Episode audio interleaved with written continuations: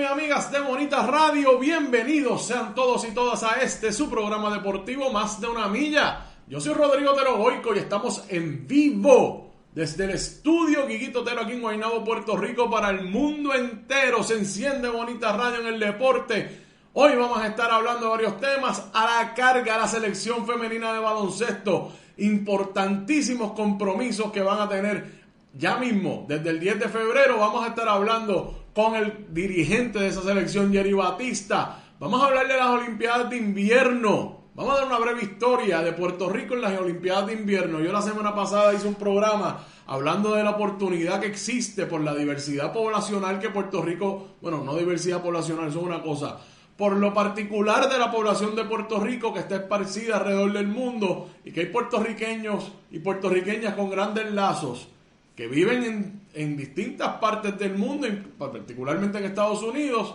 que practican deportes de invierno y hay que llevarles el mensaje de que puede representar a su patria, Puerto Rico, porque esa soberanía olímpica no los permite, porque ya empiezan los Juegos de invierno y ahí van boricuas a competir. Vamos a hablar también de que el Comité Olímpico Internacional oficialmente integró los deportes de surfing y de skateboarding a los Juegos Olímpicos de Los Ángeles. En Tokio fueron de exhibición, en París en el 2024 serán de exhibición otra vez, pero oficialmente van a ser parte de los Juegos Olímpicos ya para el 2028, en los Juegos que se van a llevar a cabo en Los Ángeles.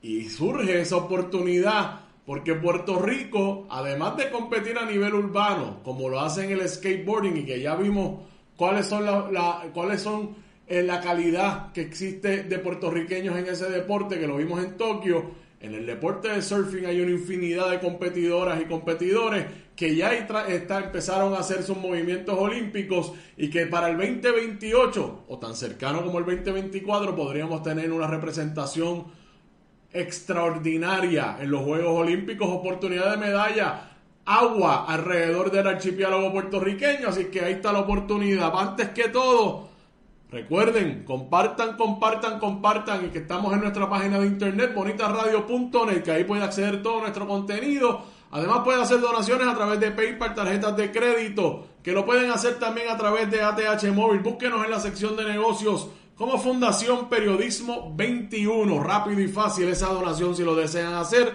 Cheques, giros postales a nombre de la Fundación PMB 284 P.O. Box 194000, San Juan, Puerto Rico 00919-4000. Recuerden que también eh, que estamos en Twitter como Bonita-Radio, en Instagram como Bonita Radio y también en nuestras plataformas digitales como YouTube. Vaya a nuestro canal y suscríbase, iBox, iTunes y Spotify, que nos puede escuchar en modo de audio también en cualquier momento y en cualquier lugar.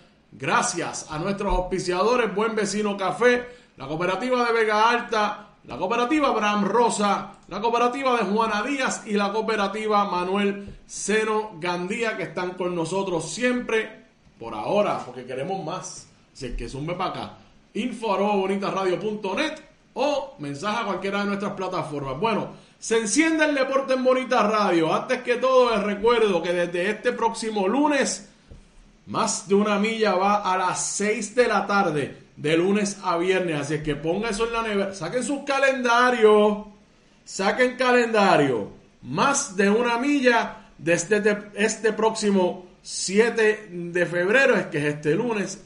El programa será en vivo a las 6 de la tarde. O sea que usted, la que, la que, o el que me escucha en vivo por aquí, por Bonita Radio de lunes a viernes al mediodía, pues sepa que eso es hasta mañana. Porque la cosa empieza a las 6 de la tarde desde el próximo lunes 7 de febrero. Saludos a Robert Barwin que anda por ahí. Eh, la demanda de Brian Flores contra la NFL por racismo. Yo no voy a entrar en eso todavía, todavía estoy leyendo, eh, pero es sumamente devastador para la liga. En la, déjenme ponerme por acá que dejé la imagen. Acuérdense, 7 de febrero a las 6 de la tarde. La NFL es una liga racista. Hace 20 años pusieron el Rooney Rule, la regla Rooney, que era para incrementar la cantidad de dirigentes afroamericanos en la liga y que por lo menos le dieran entrevistas y los consideraran por, por eh, mérito. Eso fue hace 20 años, habían en ese momento tres dirigentes afroamericanos en la liga. Hoy hay uno, habían tres. Brian Flores, que y sorpresivamente después de llevar a los Dolphins a temporadas exitosas, lo votaron eh, y lo que queda es uno. Así es que esto es una demanda que puede ser bien, bien eh, eh, devastadora para la liga para que exponerlos. Además están los casos de los emails y las referencias a los, a los atletas y los coaches afroamericanos, al presidente de la Asociación de Jugadores que también es afroamericano, también lo destruyen con palabras despectivas racistas. Eso pique y se extiende la demanda de Brian Flores, Robert Baldwin. Por ahí estaba Rosa Ureña Ortiz también. Buenas tardes. Y Sandra García. Buenas saludos, Rodrigo y compañeros. Gracias, Sandra. Un abrazo grande. Bueno, vamos a empezar el, programa llamando al dirigente de la Selección Nacional Femenina de Baloncesto, Jerry Batista. ¿Te está gustando este episodio? Hazte fan desde el botón Apoyar del podcast de Nivos. Elige tu aportación y podrás escuchar este y el resto de sus episodios extra. Además, ayudarás a su productor a seguir creando contenido con la misma pasión y dedicación.